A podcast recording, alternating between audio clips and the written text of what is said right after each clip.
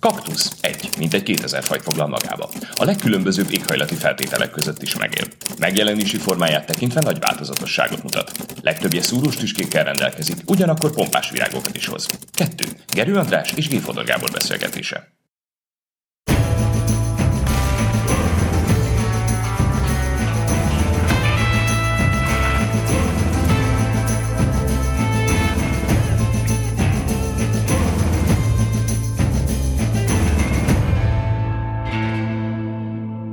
Itt vagyunk újra, kaktuszfelvétel, és arra gondoltam, hogy Budapestről beszélgessünk. Van néhány gondolatom, vitára bocsátom, hogy mit szólsz hozzá. Megpróbálom így logikusan, mert hát Budapest óriási téma, itt lakunk, itt éljük a hétköznapjainkat, de nekem Budapest elsősorban egy politikai tett, egy politikai alkotás. Azt hiszem 2023-ban lesz 150 éves Budapest. Így van. És ha én kormányoznám Budapestet, én azt gondolnám, hogy ez egy óriási dolog.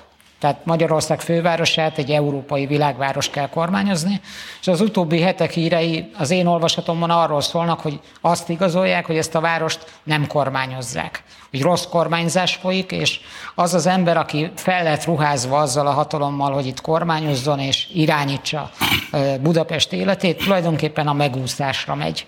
És számomra ez érthetetlen, elfogadhatatlan, és a politikai következményeket tekintve vállalhatatlan tett, és nem is ért értem, hogy hogy lehet így viselkedni. Bár én két évvel ezelőtt is megmondtam, hogy szerintem ez az ember, aki Budapest főpolgármestere lett, valójában másra készül. Nem akarja irányítani a várost, csak szimbolikus tettekre szorítkozik az erejéből, és valami nagyobbra, valami többre készül, de én az egész pályafutását úgy látom, és bárki ismerhet ilyen embert a környezetében, hogy bár most itt van, de már azon gondolkodik, hogy hol legyen legközelebb, hogy hova üljön át, mit csináljon. És szerintem ez a város többet érdemel.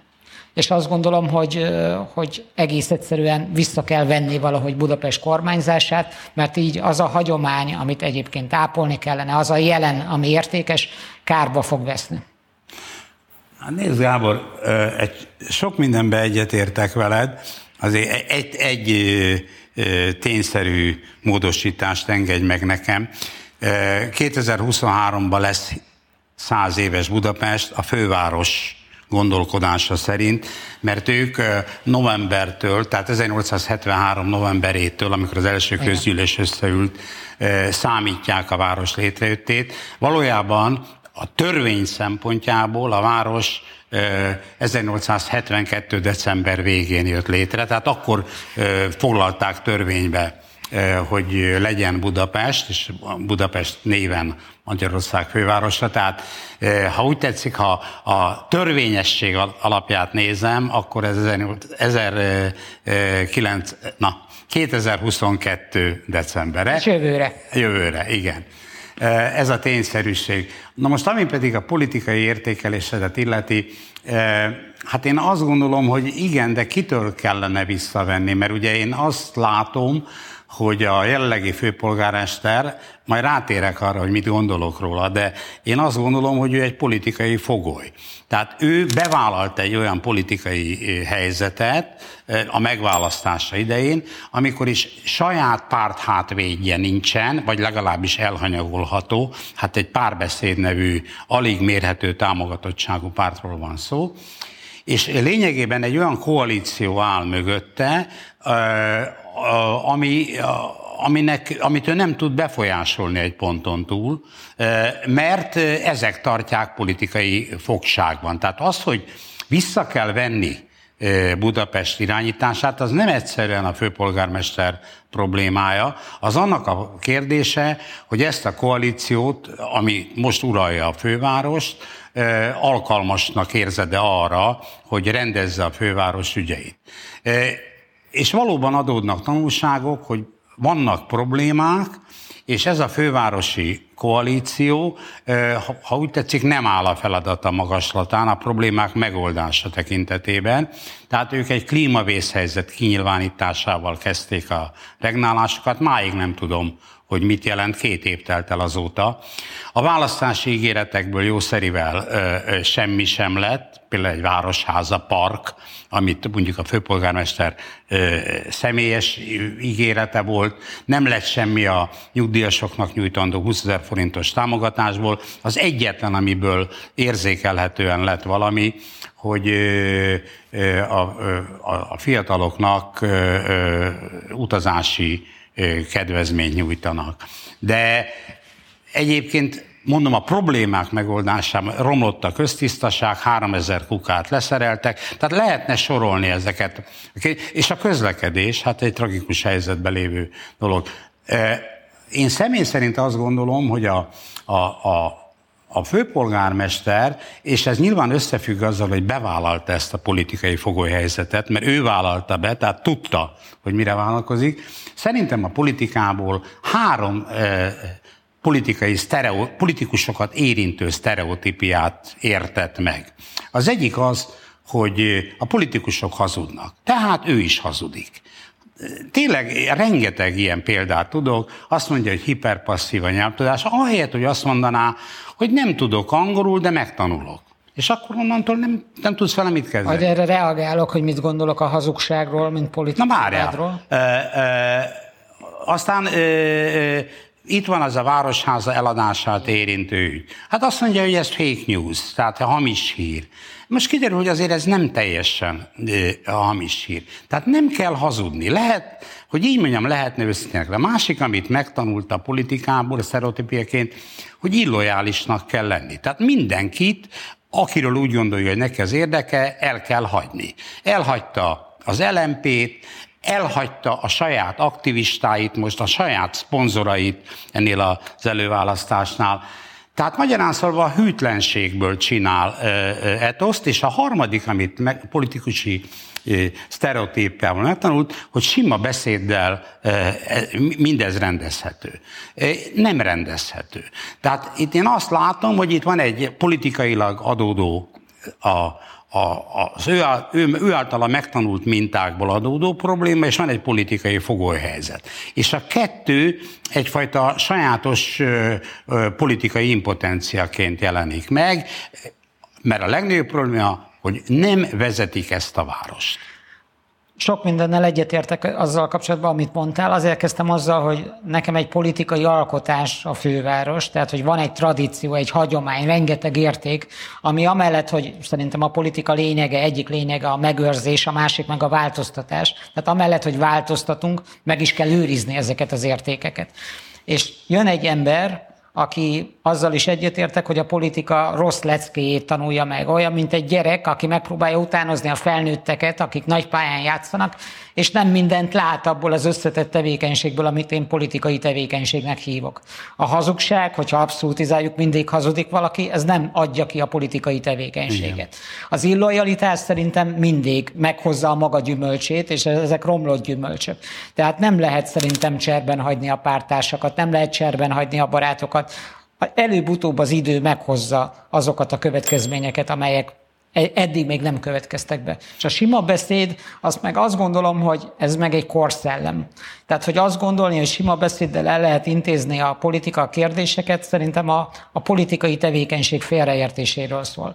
Én azt látom, hogy itt van egy óriási lehetőségekkel bíró város, és mindegy milyen áron, politikai fogolyhelyzet, ide kerül egy ember, aki ezzel nem akar semmit sem kezdeni aki eltékozolja ezt az örökséget azzal, mert már máshol akar lenni, mert már mást akar csinálni, ahelyett, hogy egyébként egy ilyen főváros szintű birodalmat kormányozna. Mert az nem igaz, hogy ellenzékben van, mert ő most hatalomban van. Igen. Kormányoznia kellene. És ehelyett mi történik? Én ezt úgy neveztem, hogy hát gangster kormányzás folyik, hogy a gangon lévő sztárok, akik kint áldogálnak a folyosón, míg ő duzzog bent, ők elintézik ezeket a kérdéseket. Eladják a városházát, eltüntetik a pénzeket, Gyurcsány emberei megoldják ezeket a helyzeteket, miközben a főszereplő moralizál, sima beszéddel kiáll, és egyébként Facebook tevékenységet folytat, érdemi tevékenység helyett. És nekem az a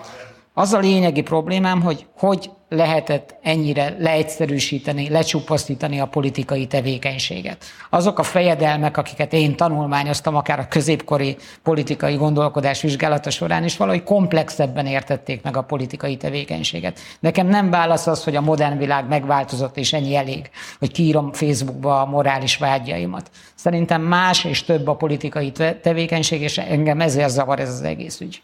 Hát nézd, én meg azt látom, hogy egy pillanatra visszakanyarodva részben a te, részben a saját mondatomhoz, hogy ez annyira nyilvánvaló, most a szemétől függetlenül az a politikai fogolyhelyzet, mert azért ez egy alap, alap történet ebbe, hogy itt van egy ilyen városház eladási történet, amiben feltűnik egy volt miniszterelnök. Így van. A kérdés, amit egyébként én nem értem, hogy a a magyar sajtó, beleértve ebbe a kritikai sajtót és a kormányzati sajtót, miért nem tesz fel, hogy igen, de mi a szerep, amit eljátszik ez az ember? Mármint a volt miniszterelnök. Neki hivatalos funkciója nincs a főváros tekintetében. Ő mi tehát itten? Mert az én benyomásom szerint ő egy lobbista. Tehát itt egy volt miniszterelnök belekerült egy lobbista szerepbe, egy matchmaker, tehát ő megpróbál összehozni befektetőket, eladót és befektetőket. Én ezt értem, egyébként ez egy legitim szerep. Egy legitim szerep, mi, rengeteg volt politikus csinál ilyet. De akkor ezt kell mondani. Nevezetesen azt kell mondani, hogy adott esetben az általam egyébként kedvelt és a kormányzati teljesítményét is bizonyos értelemben értékelem, mármint a Bajnai Gordonról van szó, mert ha szerintem egy évvel korábban kapja meg a hatalmat a Gyurcsánytól, akkor lehet, hogy a Fidesznek nincs kétharmada, nem tudom, de minden esetre egy értékelhető kormányzati teljesítménnyel rendelkező ember belekerül egy lobbista szerepbe, és senki nem hívja így. Mert innentől azért egészen másként, de, na de hogy lehet ő lobbista? Hát ez egy az... felelős főpolgármester eh, mellett. Mert, mert lehet, de akkor ha ő, neki ez a szerepe, akkor azt kell mondani, hogy a főváros vezetése két lábon áll, vannak lobbisták, ilyen-olyan befektető is, de mi természetesen a főváros érdekei mentén gondolkodunk, és nem a lobbisták érdekei mentén. Itt meg úgy tűnik egy hangfelvételek alapján, hogy a lobbisták diktálnak. András, amit mondasz, az a józanész alapján belátható. Az a kérdés, hogy miért nem így történnek a dolgok. Én ugye politológus vagyok, tehát van Igen. ilyen, hogy politikatudomány, és vannak használt, meg nem használt terminus technikusai. Van egy nem használt terminus technikus a politikatudományban erre, ezt úgy hívják disznóság. Ami zajlik, szerintem Budapest körül az disznóság. Mert miért nem lehet egyenesen beszélni ezekről a kérdésekről? Ez az igazi feladvány. Hogy miért nem lehet a választópolgárok elé állni, a nyilvánosság elé állni? Hát itt van egy szereplő, aki azt mondta, hogy ő transzparens, ő egy másik politikát visz, ő egy morális alapokra Igen. helyezett politikát akar folytatni, és egész egyszerűen egyetlen motivum van, meg akarja úszni egyik pillanatról a másikra az egyébként lavinaként jövő eseményeket. De én Így ezt nem mondtam, én, én azt gondolom, hogy persze én pontosan tudom, hogy a nyilvános beszédnek is megvannak a szabályai, tehát nem lehet azt mondani egy az egyben, mint egy magánbeszédbe, de azért a nyilvános beszédnek is vannak olyan szabályai, ami arról szól, hogy adott esetben lehet őszintének lenni. Tehát én például, én simán felvállaltam volna hogy igen, felmerült a városház eladása azért, mert ez egy korszerűtlen épület, rohadt sokba kerülne úgymond rendbehozni, sokkal gazdaságosabban. Miért? Hát miért egy szent tehén ez a városháza? Miért ne lehet Lehet eladni? érvelni a szent tehénség mellett. Lehet érvelni, de ha én egy politikus vagyok, akkor én fölvállalom. Mint hogy fölvállalom azt adott esetben, hogy nem tudok angolul, és megmondom.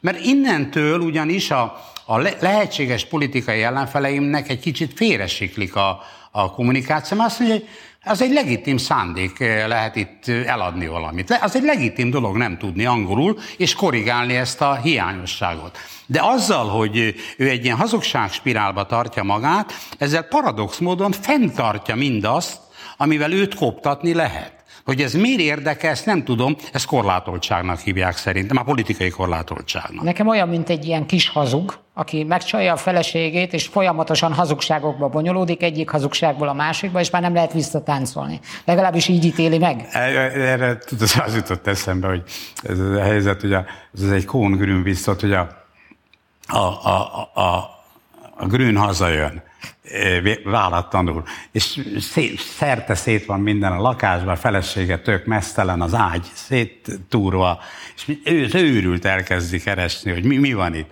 És menész mindenhova, és kinyitja a ruhásszekrényt, és ott áll tök mesztelenül a kón. És azt mondja neki, kón, mit keresel te itt? Hogy, hogy mit? Várom a hatos villamost. Szóval, ja, hát te mindig kivágod magad. Na hát, e- hát ez, ez a helyzet. Viszont talán érezted a hangomban a felindultságot. Igen. És arról is beszéltünk előzőleg, hogy beszéljünk az érzelmek szerepéről a politikában, és nekem az az alappozícióm, hogy a felindultságnak helye van a politikában. Én azt gondolom, hogy nem csak a rációnak van helye, hanem egy egy a világ igazságtalanságaival szembeni felháborodásnak, mint ami elindítja a politikai folyamatot, mozgásba hozza a cselekvést, a politika energiája helye van. És bennem a felindultság, a felháborodás, a morális szemrehányás motorja dübörgött az előzőekben, hogy ilyen képzavarba keveredjek. Hát, szép. De hát, ugye? Igen. Szóval, hogy én azt gondolom, hogy nem csak a modern politikában, hanem a politikai tevékenység során annak, hogy valamit érzünk a világ rendjével szemben, és ezt az érzést igaznak fogadjuk el, és fenntarthatónak, hogy át ez a világ rosszul van elrendezve. Az nem lehet, hogy Budapestet így kormányozzák. Ez a politika szerves része, motorja, elindító aktora. Igen. Azért provokálok, mert tudom, hogy te a rációra esküdsz. Igen, tehát én azt gondolom, hogy hát egészen pontosan ennek a sajátos ellentmondásosságát látom. Szóval itt a, a angol-francia felvilágosítás kidolgozott egy modellt, aminek az volt a gondolkodás intellektuális értelme, hogy racionálisan kell értelmezni a világot, és az, az visz valamilyen értelemben előre, vagy az segít a világot ö, rendezetté tenni, és adott esetben megváltoztathatóvá. De ez egy nem tömegpolitikára kigondolt idea volt. És ahogy mentünk előre az időbe, azért kiderült, hogy itt tömegessé vált a politika, a választójog kiterjesztésével, a modern kommunikáció kiterjesztésével és a szabadságjogok kiterjesztésével, és innentől gyakorlatilag nem várható el az emberektől azt, hogy ők mérlegeljenek racionálisan meghatározott dolgokat, nagy közügyeket, mert nincs is elég tudások hozzá, meg nem is érdekli őket, de viszont érzelmeik, indulataik vannak.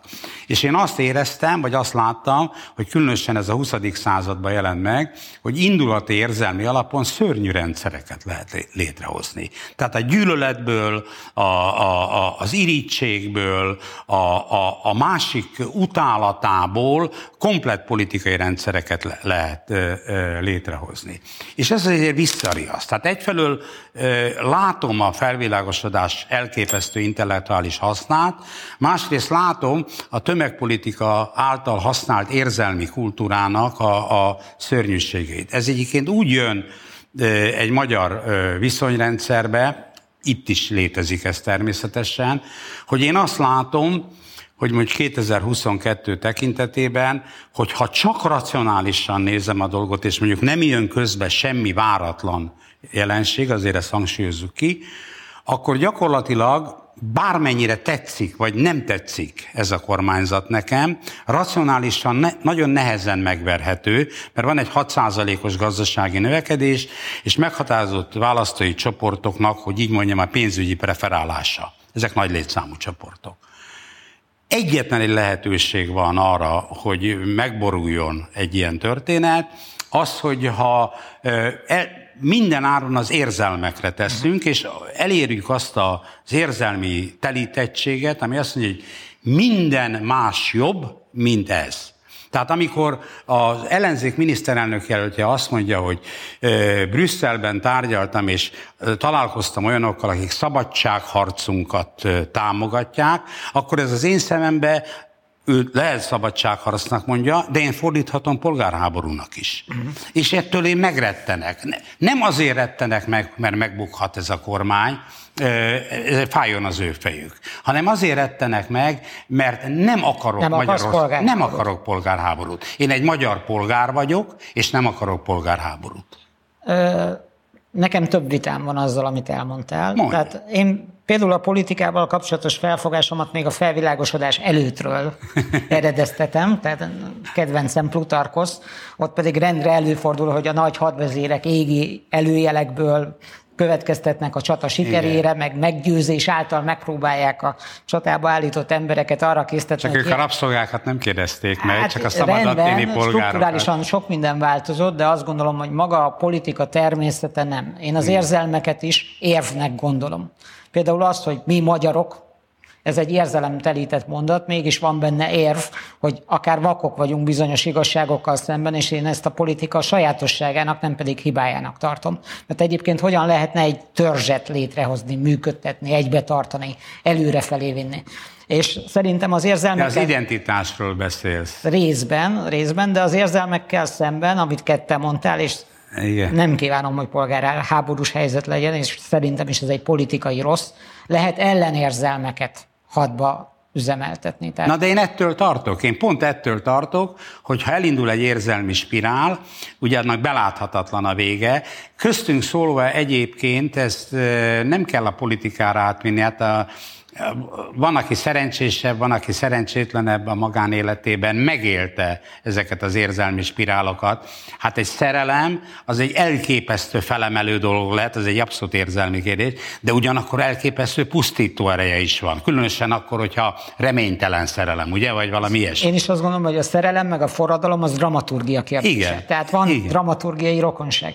De nekem azzal is vitám van, hogy én úgy gondolom, hogy a racionalitásnak az a fogalma, amivel dolgozol, az számomra egy elitista felfogása a racionalitásnak, mert amikor egy átlagpolgár, aki nem olvas utána... De Gábor, nem, a, nem az elitek csinálják a történelmet? Csak úgy kérdezzem nem tőle. Tudom, nem tudom, hogy nem csak az, az elitek nem az. csinálják tehát nem, a világtörténelem nem csak az elitek munkájáról szól szerintem, de látom, hogy, hogy kétkedsz ebben, de, Igen. de én azt gondolom, hogy... Változnak az elitek, de mindig egy elit, mindig egy kisebbség csinálja a történelmet. Igen, de nem lehet kihagyni belőle az embereket. Ma különösen Persze. nem lehet kihagyni, és amikor Persze. egy átlagember azt gondolja, hogy a józanész alapján úgy gondolom, a józanész is racionalitás. Igen. Nem csak az a racionalitás, hogy mondjuk felvilágosodáskori szerzőket olvas és tud kívülről, és eh, leülnek és a közügyekről hosszú órákon keresztül beszélnek, hanem azt mondja, hogy Gábor, én azt gondolom, hogy a józanész azt mondja, az hogy igazam egy, egy, egy magánéleti párhuzamra.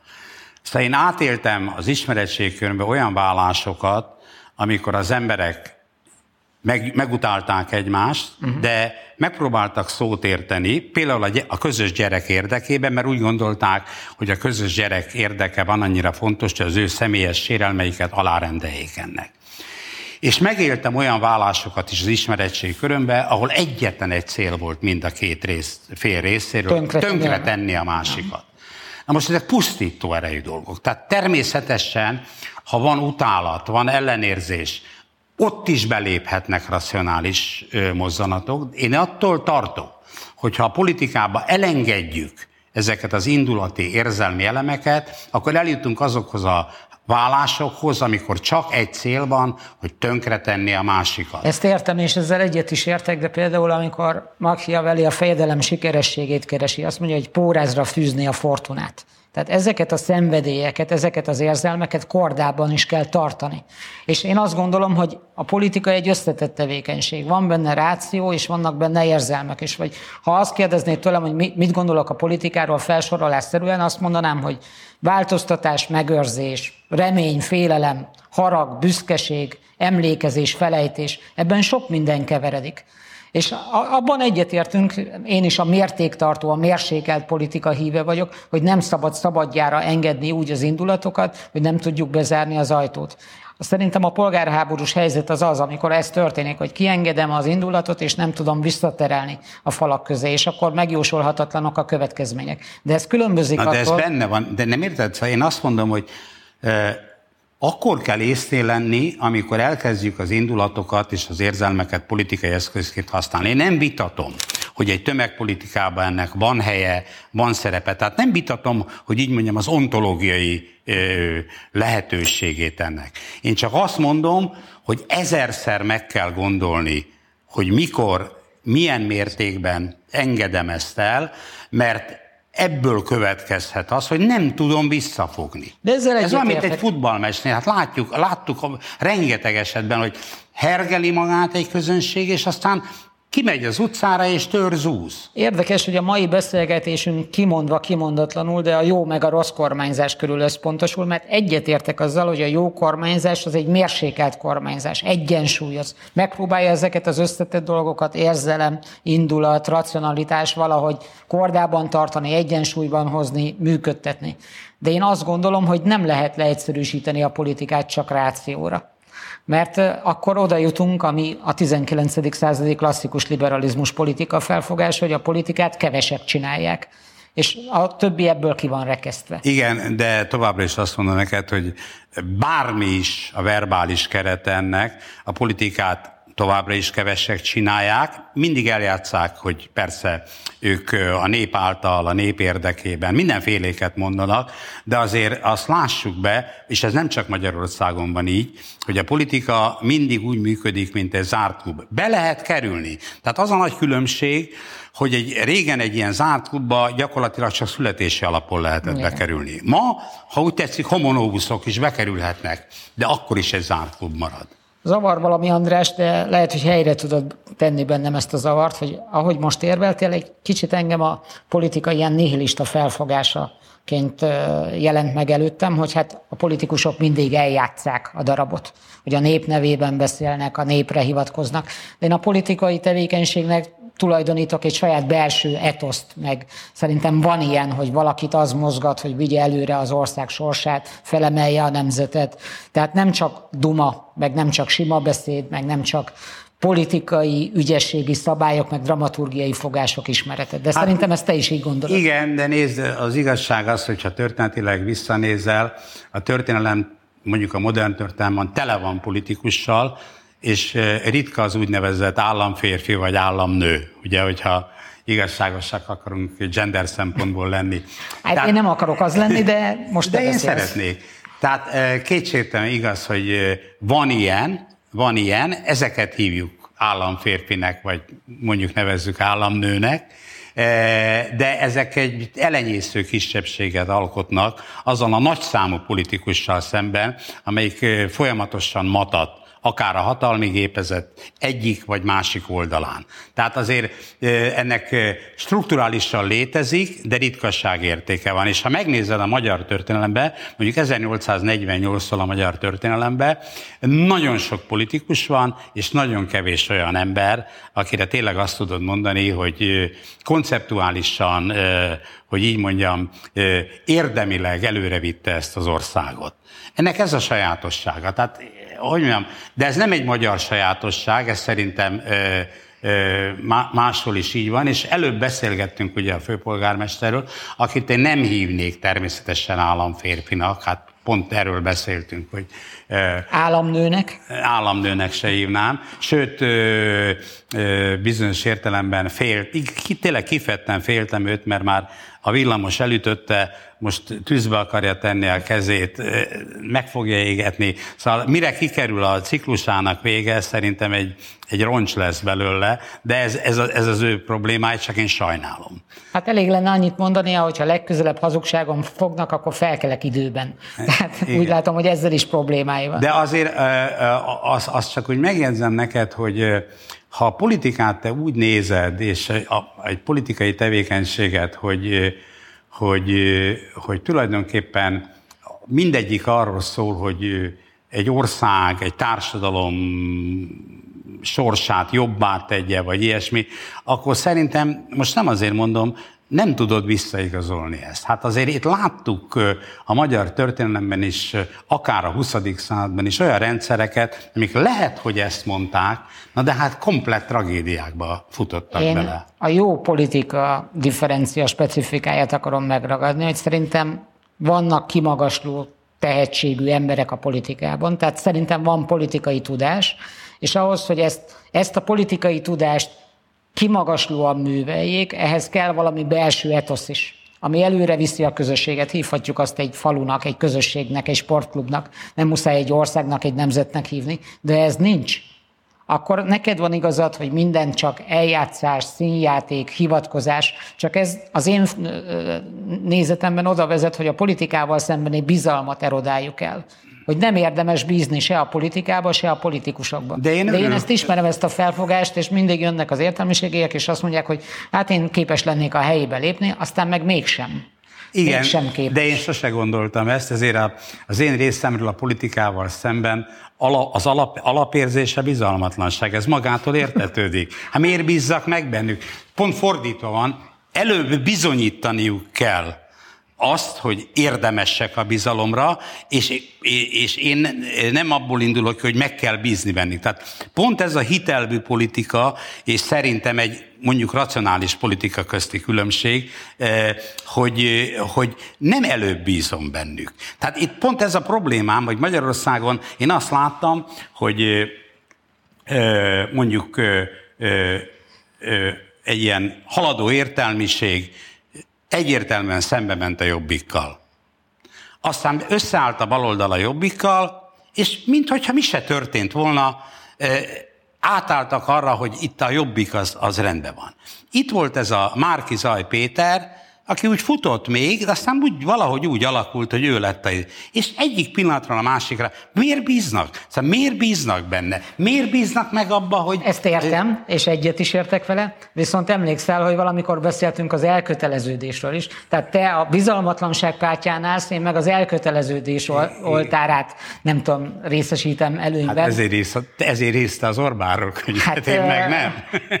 Nagyon, nagyon nagy játék a végén ironizálni a beszélgetésnek, de lesz következő kaktusztész, de azt akarom mondani, hogy elkötelezett ja. vagyok egy politikai irány, egy futballklub, Igen. egy házasság, egy szerelem iránt, mert szerintem így érdemes élni. Hát nézd, a szerelem iránt érdemes elkötelezettnek lenni. Én nemzeti konzervatív alapon azt mondom, hogy egy nő iránt általában érdemes elkötelezett lenni, elkötelezett lenni. A politika iránt azért megtartanám ezt a distinkciót. Jó, hát két hét múlva megbeszéljük.